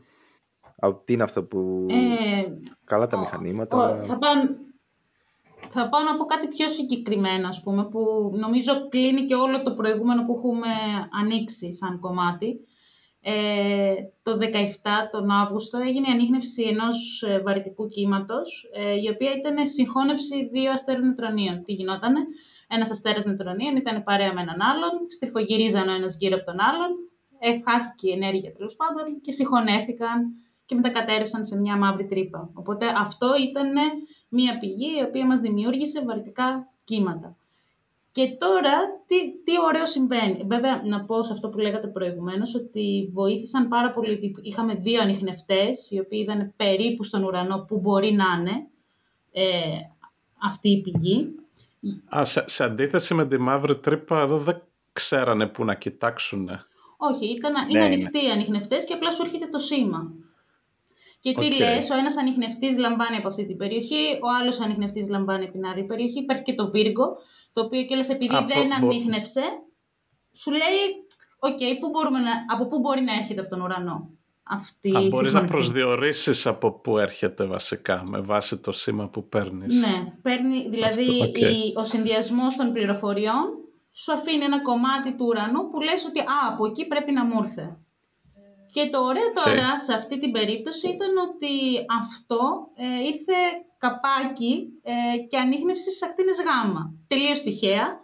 Το τηλεσκόπιο Φέρμη, που είναι ένα τηλεσκόπιο ακτίνων γάμα που δουλεύει από το 2008, κοίταζε σε εκείνο το σημείο του ουρανού και 1,7 δευτερόλεπτα μετά την ανείχνευση των βαρυτικών κυμάτων, ανείχνευσε σήμα στις ακτίνες γάμα. Και μπορούν να το ακούσουν εκεί οι ακροατές, ε, να ακούσουν πώς ήταν τα βαρυτικά κύματα τον χρόνο που χρειάστηκε για να γίνει η ανείχνευση στις ακτίνες γάμα και μετά ε, πότε ανοιχνεύτηκαν. Και το ωραίο με αυτό είναι ότι γίνεται η ανακοίνωση ότι υπήρξε ο συνδυασμός πληροφορίας, αυτό που λέγαμε προηγουμένως για το Multi-Messenger Astronomy. Γιατί δεν βγήκανε μαζί, γιατί είχε καθυστέρηση και τα δύο ταχύτητα φωτός, δεν είναι; Λοιπόν, γιατί είναι το θέμα πώς παράγονται. Και εκεί πέρα έρχεται πλέον όλη η φυσική να προσπαθήσεις να καταλάβεις πότε έγιναν οι συγχωνεύσεις, πότε δημιουργήθηκαν οι κατάλληλες συνθήκες, να επιταχυνθούν ας πούμε σωματίδια για να καταφέρουν να παράξουν το φως όλα χρειάζονται μια, κάποιες διαδικασίες για να συμβούν. Και γίνεται η ανακοίνωση ότι έχουμε συνδυασμό πληροφορίας και την επόμενη μέρα βγαίνουν 70 paper, εργασίες που προσπαθούσαν να εξηγήσουν τι ακριβώς έχει γίνει. Ήταν απίστευτο αυτό το κομμάτι, το τι χαμός έγινε και τώρα βέβαια αν κάποιος πατήσει σε site να δει πόσες εργασίες έχουν βγει για αυτό το γεγονός, είναι εκατοντάδες. Ακόμα και τώρα δηλαδή αυτή η πηγή μας δίνει πληροφορίες που ο κόσμος τις αναλύει, τις επεξεργάζεται και προσπαθεί να καταλάβει τι ακριβώς συμβαίνει εκεί πέρα. Είναι εντυπωσιακό.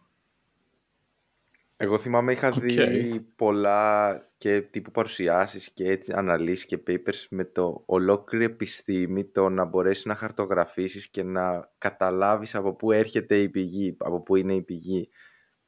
Μιλάμε, έβλεπα εκεί χάρτες που δείχνουν περιοχές από που, που κάνουν intercept, ξέρω εγώ, τα, ο κάθε αισθητήρας το ένα λάγκο, το άλλο το λάγκο, ότι το Βίργο αφού δεν το είδε, σημαίνει ότι θα έπρεπε να έρχεται από εκεί και ξέρουμε ότι εκεί π.χ. μπορεί να έχουμε δει πηγές ακτίνων Χ με κάποιο άλλο τηλεσκόπιο, οπότε α, έχουμε 10 πιθανούς, ας το πούμε, candidates στόχους και 1002 ξέρω εγώ τέτοια. Ήτανε... Νομίζω τώρα με αυτό εγκαινιάζει λίγο αυτό που λες και την, ίσως την εποχή των ε, επίγειων ε, τηλεσκοπίων βαρυτικών κυμάτων που έρχονται, ξέρω εγώ, έρχεται στην, ε, στην Ιαπωνία το Κάκρα, έρχεται το LIGO India.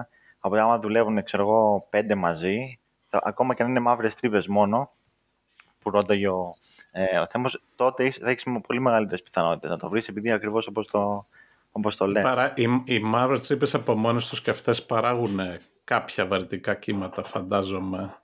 Ε, αυτό είναι, επειδή περιστρέφονται ή κάτι. Ναι, ναι, ναι. Με το, η περιστροφή, όπως πάνε να συγχωνευτούν και η, η συγχώνευση, θα σου δημιουργήσει βαρυτικά κύματα. Στην ουσία, ό,τι επιταχύνεται, μπορεί να σου δημιουργήσει βαρυτικά κύματα. Ακόμα και το χέρι σου, άμα το κάνεις, δημιουργεί.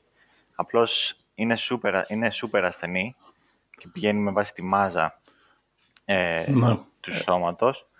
Ε, οπότε προφανώς δεν περιμένουμε άμα περνάει ένα ναι, είχα, είχα κοιτάξει λίγο τα νούμερα γιατί πόση ενέργεια εκλείεται ας πούμε, σε αυτά τα γεγονότα και είχε δύο νούμερα που μου κόλλησαν. Το ένα είναι ε, η γη γύρω από τον ήλιο πούμε, που και αυτά περιστρέφονται αργά με χαμηλές μάζες. Αυτό παράγει βαρυτικά κύματα περίπου 200 βατ ε, είναι η ισχύς. Ε, 100 βατ είναι περίπου μια λάμπα ή πόσο και το ανθρώπινο σώμα. Και σε αυτό το πρώτο γεγονός που ανιχνεύθηκε με τις δύο μαύρες τρύπες, ε, στο peak, στο μέγιστο, η ισχύς που προκλήθηκε ήταν, ξέρω εγώ, 10 στην 50, 49-50, δηλαδή ε, τετράκες, τετράκες, τετράκες, τετράκες εκατομμύρια φορές πιο πολύ. Και παρόλα αυτά, ξέρεις, το, το φτύνει αίμα για να τα μετρήσεις στη γη. Δηλαδή, παρότι, παρότι η ενέργεια που είχε ισχύσει ήταν περισσότερη από, από το ήταν σε όλο το υπόλοιπο σύμπαν μαζί για εκείνη τη στιγμή. Ήταν σαν να σκάνε Παρ' όλα αυτά, αυτό που, φτάνει, ναι, αυτό που φτάνει σε εμάς εδώ είναι απειροελάχιστο. Δηλαδή είναι όσο ένα αυτοκίνητο ας πούμε, που δονεί ένα φορτηγό ε, μπορεί να παράγει παρόμοιη δόνηση στον καθρέφτη. και να μπερδευτεί το, το, το LIGO εκεί. Και γι' αυτό έχουν και όριο ταχύτητας. Δεν μπορείς να έχεις ένα αυτοκίνητο κοντά στο λάικο και να οδηγείς όσο γρήγορα θέλεις. Γι' αυτό δεν το έχουμε Αλήθεια φτιάξει, αυτό γι' αυτό δεν το τώρα. έχουμε φτιάξει στην Ελλάδα. Τι λέει, αντί για 120 ας πούμε πας σε 70 λόγω βαρυτικών κυματών. Νομίζω είναι 15 χιλιόμετρα κοντά στον ανιχνευτή. Είναι πολύ μικρή Οκ. ταχύτητα για να μην προκαλούνται Ναι. δονήσεις. Βασικά σε όλα αυτά τα πειράματα που όχι μόνο τα βαρυτικά που είναι προσπαθείς να μετρήσεις κάτι πολύ μικρό η περισσότερη δουλειά και από δικιά μου εμπειρία μιλάω είναι να, ε, να βγάλεις όλο το θόρυβο και όλες τις ε, παρεισφρήσεις από τα άλλα σήματα που ξέρεις, στην προκειμένη περίπτωση σεισμοί, αυτοκίνητα, ξέρεις, ήχοι και τα λοιπά. Δηλαδή η περισσότερη δουλειά ίσως γίνεται γι' αυτό παρά για το καθαρό, το, το, το βαρυτικό σήμα που θες. Είναι πιο πολύ να το καθαρίσεις. Γι' αυτό νομίζω Εδώ πρέπει να, καθα... να καθαρίζεις και, εκβα... και εκβαντική... εκβαντικούς θορύβους νομίζω. Δηλαδή αυτό που λέγατε στο στο προηγούμενο επεισόδιο με το ποζόνιο Higgs. Σε... Δηλαδή μιλάμε πρέπει να κάνεις διορθώσεις σε, σε τέτοιες κλίμακες πλέον. Ε, Γι' αυτό και όλα στο Μπράβο, επόμενο ναι. θέλω να το στήσουν το ίδιο πείραμα στο διάστημα από ό,τι έχω ακούσει. Νομίζω LISA λέγεται το επόμενο. Α, που σωστό, είναι ναι, σωστό. κατά κάποιο τρόπο η ίδια ιδέα, αλλά στο διάστημα, μακριά από ενοχλητικούς οδηγούς, θα έλεγα. Που θα δούμε Οκ. και τις μαύρες τρύπες που λέγατε στην αρχή με αυτό. Δηλαδή τις υπερμαζικές. Έχ- έχουμε κάποιο σχόλιο τελευταίο για το συγκεκριμένα για τα βαρυτικά κύματα; Και μετά θα κλείσουμε ίσως. Ξέρω, ο, ο Δημήτρης π.χ. δεν μίλησε ιδιαίτερα. Το, ε, Ναι, εμένα, ναι, ένα τελευταίο σχόλιο. Μου αρέσει πάρα πολύ αυτή η ιστορία που λένε για την ε, αφαίρεση θορύβου, ειδικά από το LIGO, που νομίζω η πρώτη πρώτη ανακάλυψη ήταν κάπως ε, επαναλαμβανόμενη. Και λέγανε τι μπορεί να είναι αυτό; Τελικά ήταν ένα κοράκι που χτύπαγε πάνω στο, σε έναν από τους δύο σωλήνες, κάτι, κάτι τέτοιο. δηλαδή πραγματικά Ναι, όταν δεν είσαι- έχεις- Ό- Όταν είσαι σε τέτοιο επίπεδο με ανακαλύψεις που είναι ξέρεις, κοσμοϊστορικές, εντάξει, είναι, είναι πολύ κουραστικό. Πρέπει όλα αυτά να τα, να τα Ναι. κοιτάξεις. Πέρασαν πόσοι, πόσοι μήνες νομίζω από τότε που πραγματικά ήταν το σήμα μέχρι να το βγάλουν. Είναι σχεδόν ένας χρόνος νομίζω μέχρι την επίσημη ανακοίνωση. Γιατί α- ακριβώς αυτή η δουλειά, να είσαι 100% σίγουρος για να μην σε πάρουνε με τις πέτρες μετά. Για το... Ναι. Οκ. Ε, Οπότε πάμε σιγά σιγά να το Νιώθω- κλείσουμε. ναι, νιώθω λίγο εξουθενωμένο. Δεν ξέρω, πολύ σκέψη σε αυτό το στο επεισόδιο, πολύ καινούργια πληροφορία. Εγώ θέλω κλείνοντας Ναι. να δώσω το λόγο στα παιδιά με την ερώτηση ποιο πιστεύετε ότι είναι το next big thing τη δεκαετία αυτή, δηλαδή 2020-30 ή 21-30 για το θέμα. Ε, τι πιστεύουν ότι στο χώρο της αστροφυσικής είναι αυτό που θα, θα μας κάνει να φτιάξουμε ένα επεισόδιο το 2031 με το θέμα που θα λέμε τη δεκαετία αυτή έγινε αυτό. Δεν ξέρω. Πάμε Δημήτρη, εσύ πρώτος. Τι πιστεύεις θα είναι; Πάρα πολύ δύσκολη ερώτηση. Τι ερώτηση είναι αυτή. Ε, δεν ξέρω, να πω για το ε, CTA, πώς μπορούμε να αρχίσουμε να βλέπουμε στις ακτίνες Γ καλύτερα. Ε, να πω για το James Webb, που θα αντικαταστήσει το, το Hubble ίσως. Μπορεί και να μην είναι αυτή τη δεκαετία. Μμμ. Ε, δεν ξέρω, εγώ νομίζω αυτό που μου αρέσει πάρα πολύ είναι για παράδειγμα το, το, το Lisa που αναφέρατε, που στην ουσία είναι αντί να έχεις 4 χιλιόμετρα λέιζερ πάνω στην Αμερική, στην ε, Ιταλία ή στην Ινδία, τα στέλνεις στο διάστημα και μπορείς να έχεις πάρα πολύ μεγάλες ε, αποστάσεις. Και το αντίστοιχο του EHT, όπου μπορεί να έχεις, αντί να έχεις ε, ράδιο αντένας πάνω στην ε, γη, να έχεις μία στη γη, μία στο φεγγάρι, οπότε έχεις φτιάξει μια τεράστια, ένα τεράστιο πιάτο, που είναι όσο η ακτίνα, όσο η απόσταση μεταξύ γης και σελήνης. Δεν νομίζω... Ότι είναι για αυτή τη μιλάμε- δεκαετία. Αυτό μου φάνηκε. Ακριβώς. Δηλαδή Dark Matter όχι. Δεν το πιστεύεις. Αυτή τη δεκαετία. Εγώ θα πω Δύσκολο. τώρα Είναι και λίγο particle physics βέβαια το Dark Matter. Δεν είναι πολύ αστροφυσική. Ναι. Ναι. Δεν ξέρω, Στέλλα, εσύ τι πιστεύεις; Λοιπόν, ε, αν δεν ε, τιμήσεις στο σπίτι σου θα πέσει να σε πλακώσει, κάπως έτσι το λένε. Ε, νομίζω, παιδιά, είναι το Multi-Messenger Astronomy. Δηλαδή, ξεκάθαρα ότι θα έχουμε τον συνδυασμό όλων των πληροφοριών. Δηλαδή, ήδη στην προηγούμενη δεκαετία ζήσαμε φως με βαρυτικά κύματα, φως με σωματίδια.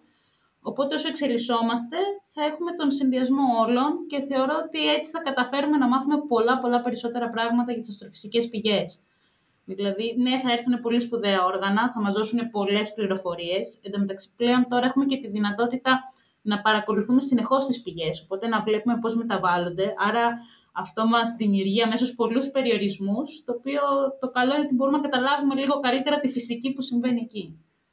Άρα... Αυτό μου αρέσει, ε, σκέφτομαι για τη μαγειρική πάντα με αυτό το multi-messenger astronomy. Όταν μαγειρεύεις κάτι όπου ξέρω πρώτα το βλέπεις, μετά μπορείς να το μυρίσεις, μετά το γεύεσαι και είναι σαν να κάναμε μαγειρεύα μέχρι τώρα και να μην είχες όσφρηση ας πούμε καθόλου και ξαφνικά έχεις, α, τώρα μπορώ να μυρίζω και πράγματα, οπότε φτιάχνεις καλύτερα φαγητά. Ακριβώς, ναι. Έτσι είναι και με την αστρονομία αυτή. Μάρια, εσύ, ποιο τι περιμένεις; Εγώ, εγώ, εγώ νομίζω θα συμφωνήσω μαζί σου. Νομίζω ότι θα πάμε... Θα... Εντάξει, είμαι και biased βέβαια, αλλά θα έλεγα προς κοσμολογία. Νομίζω μπορεί να γίνει κάποιο μπαμ, είτε με σκοτεινή ύλη, είτε με σκοτεινή ενέργεια. Ε, ήδη υπάρχουν κάποια θέματα, ας πούμε, tensions που δημιουργούν προβλήματα και νομίζω ο συνδυασμός ε, και με τα παραδείγματα κύματα, θα συμφωνήσω με τους προηγούμενους, μπορεί να να φέρει στην επιφάνεια κάποια ενδιαφέροντα ε, πραγματάκια. Εντάξει, σίγουρα. Κοίτα, εγώ το έκανα το, την ερώτηση με την έννοια τι καινούριο μπορεί να γίνει σε επίπεδο π.χ. όπως τώρα που επιβεβαιώθηκαν θεωρίες που ήταν 100 χρόνια πίσω. Οπότε τι έχει μείνει; Περιμένουμε να δούμε Dark Matter, Dark Energy. Ίσως, να, αυτή είναι καλή ερώτηση. Ίσως υπερσυμμετρία κάτι... στα, στο ναι. particle physics. Αυτά είναι θεωρίες που υπάρχουν στο τραπέζι και ακόμα περιμένουν επιβεβαίωση. Το μόνο που με προβληματίζει εμένα, να πω την αλήθεια, είναι ότι εντάξει δεν είμαι και ειδικός, αλλά δεν έχω ακούσει και κάποια ιδιαίτερη ιδέα του πάμε να βρούμε αυτό έτσι. Για παράδειγμα το Event Horizon Telescope το είχα ακούσει όταν αρχίζανε την ιδέα να τη χτίζουν, ότι ξέρετε θα το φτιάξουμε έτσι για να μπορέσουμε να κάνουμε αυτό για να δούμε εκείνο. Το πρόβλημα είναι ότι τουλάχιστον στο πεδίο του και της σκοτεινής ενέργειας και της σκοτεινής ύλης είναι πολύ, στον... πολύ θολά, στο πούμε, τα νερά. Δηλαδή, οι περισσότεροι ψήφοι δεν ξέρουν καν τι να κοιτάξουν, τι να ψάξουν να βρούνε. Όχι να Βέβαια να πω ότι σε αυτό όλα τα τηλεσκόπια κτίνων γάμμα που φτιάχνονται, ο στόχος τους είναι το κομμάτι της σκοτεινής ύλη. Ναι. Οπότε, άρα θα, έτσι όπως τα θέσατε όλα, θα μπω και εγώ στο κομμάτι να πω ότι θεωρώ ότι στην επόμενη δεκαετία και με το CTA που είπε και ο Δημήτρης πριν, όλοι λένε ότι ο στόχος είναι η χαρτογράφηση της σκοτεινής ύλης, να αντιληφθούμε περισσότερα πράγματα και να την καταλάβουμε καλύτερα. Οπότε κάτι τέτοιο θα έρθει νομίζω. Ναι, νομίζω σκοτεινή είναι τα, τα βαρυτικά κύματα ήταν στην κατηγορία ότι αν δεν μπορούσαμε να τα μετρήσουμε, ε, κάτι μάλλον είναι σοβαρά λάθος, κάτι έχουμε χάσει. Δηλαδή η θεωρία της σχετικότητας του Einstein γενική θα είχε κάποιο ε, πρόβλημα. Οπότε περιμέναν να τα μετρήσουν και όντως μετρηθήκαν όλα καλά. Και το μποζόνιο Higgs, ας πούμε, είναι σε αυτή την κατηγορία, ότι αν δεν είχαν βρει τίποτα, ε, θα υπήρχε major προβλήμα. ε, και νομίζω η, σε αυτή την κατηγορία είναι μάλλον και σκοτεινή ύλη. Δηλαδή κάποια στιγμή πρέπει να βρεθεί κάποιο σωματίδιο κάτι που να ή να το δεις τελείως ε, ξέρεις, ναι. ριζικά αντίθετα. Εγώ ε, γουστάρω πολύ να το, να το πηγαίνω πολύ ριζικέλευθρα. Μπορεί να είναι, ξέρω εγώ, ένα modification, ένα modification στο gravity λέμε σκηνική σχετικότητα, επαληθεύτηκε παντού, αλλά θεωρητικά θα μπορούσες να το ψάξεις κάτι, να, να αλλάζει κάτι, ξέρω εγώ. Δεν ξέρω. Ναι, μόντς. Αλλά εντάξει, θα δούμε. Εδώ θα είμαστε. Εμείς τουλάχιστον ο Θέμος, δεν ξέρω. Εμείς πιστεύω θα προλάβουμε. Ξέρω, θα τα προλάβω αυτά. Και άλλες ανακαλύψεις. Ο παππούς. Λοιπόν, ε, τι ωραία και αισιόδοξα που κλείνει το podcast. ναι. στην 85η σεζόν. Θα το κάνουμε σαν το Simpsons. Πώς έχει 30 σεζόν, ξέρω εγώ. Το South Park και αυτά. Έτσι θα το κάνουμε κι εμείς. λοιπόν, θέλω να ευχαριστήσω τα Όχι, θα- παιδιά. Ευχαριστούμε κι Ε, σε ευχαριστώ και σε ένα Στέλλα και σε ένα Δημήτρη και σε ένα Μάριε. Θα το, θα το κάνουμε σαν τον Doctor Who που αλλάζει ο, ο host αλλά παραμένει ίδιο το αντικείμενο. Σωστά. Έτσι. Θα κρατήσει αυτό το podcast 100 χρόνια μέχρι να καλυφθεί η σκοτεινή ύλη. Έτσι. Οκ. Όχι, ευχαριστούμε πολύ τα παιδιά. Ναι, φοβερό. Να τους κοιτάξετε και στο 2 Minute Science. Ό,τι σχόλια έχετε μπορείτε να μας στείλετε στα social media. Ε, τα λέμε... Θα δούμε πότε. Ούτε εμείς δεν ξέρουμε πότε Όχι, θα, τα θα- ξαναπούμε. Θα, θα βγάλουμε ένα Α, θα βγάλουμε. επεισοδιάκι ξεμπαρκό σύντομα ε, πριν τη δεύτερη σεζόν και μετά θα δούμε. Ε, να ευχαριστήσω εδώ τα παιδιά, να και τη Στέλλα και τον Μάριο και τον Δημήτρη για το, για το χρόνο τους και για, το, για τις πληροφορίες που μας δώσανε. Ε, ήταν κάτι που δεν θα το κάναμε εύκολα εμείς, μια και τα ζείτε και από την έρευνά σας. Αυτό είναι το, το, το εντυπωσιακό σε συγκεκριμένη περίπτωση. Ξέρεις, ε, Οπότε μπορείς να ξαναφέρουμε άμα έχουμε κάποιο θέμα να κάνουμε Ναι. και άλλα Μια ιστορική και άλλες αναδρομή συζητήσεις. φυσικής με τον Μάριο. Να κάνετε Έτσι. εδώ μια μισή ώρα να τα πείτε όλα. Και Λοιπόν, εμείς σας ευχαριστούμε πάρα πολύ και που μας κρατάτε και συντροφιά με τα podcast που κάνετε και μαθαίνουμε και εμείς ε, κάθε φορά κάτι καινούριο ακούγοντάς σας. ε, θα ακούσετε και τις φωνές σας τώρα. Ποιος τη χάρισες; Οχ. Μπορεί και να μην τα ακούσουμε αυτό το επεισόδιο. Λοιπόν, αυτά. Καλή συνέχεια. Ευχαριστούμε για την ακρόαση. Καλό βράδυ για όσους επιλέγουν να μας ακούσουν βράδυ. Καλή σας ημέρα, καλό υπόλοιπη ημέρα σε όσους μας ακούνε πρωί. Τα λέμε σύντομα με κάτι λίγο διαφορετικό εφόσον κλείσαμε τη θεματική ενότητα αυτή με τα πιο σημαντικά πράγματα για εμάς της δεκαετίας που μας πέρασε. Και πιθανότητα στο επόμενο επεισόδιο που θα είναι κάπως διαφορετικό θα σας ανακοινώσουμε και το περιεχόμενο της δεύτερης σεζόν. Θέμο, κάτι τελευταίο; Έγινε. Όχι, όλα καλά. Τα λέμε στην επόμενη φορά. Αντίο. Ευχα- Ευχαριστούμε και πάλι. Γεια.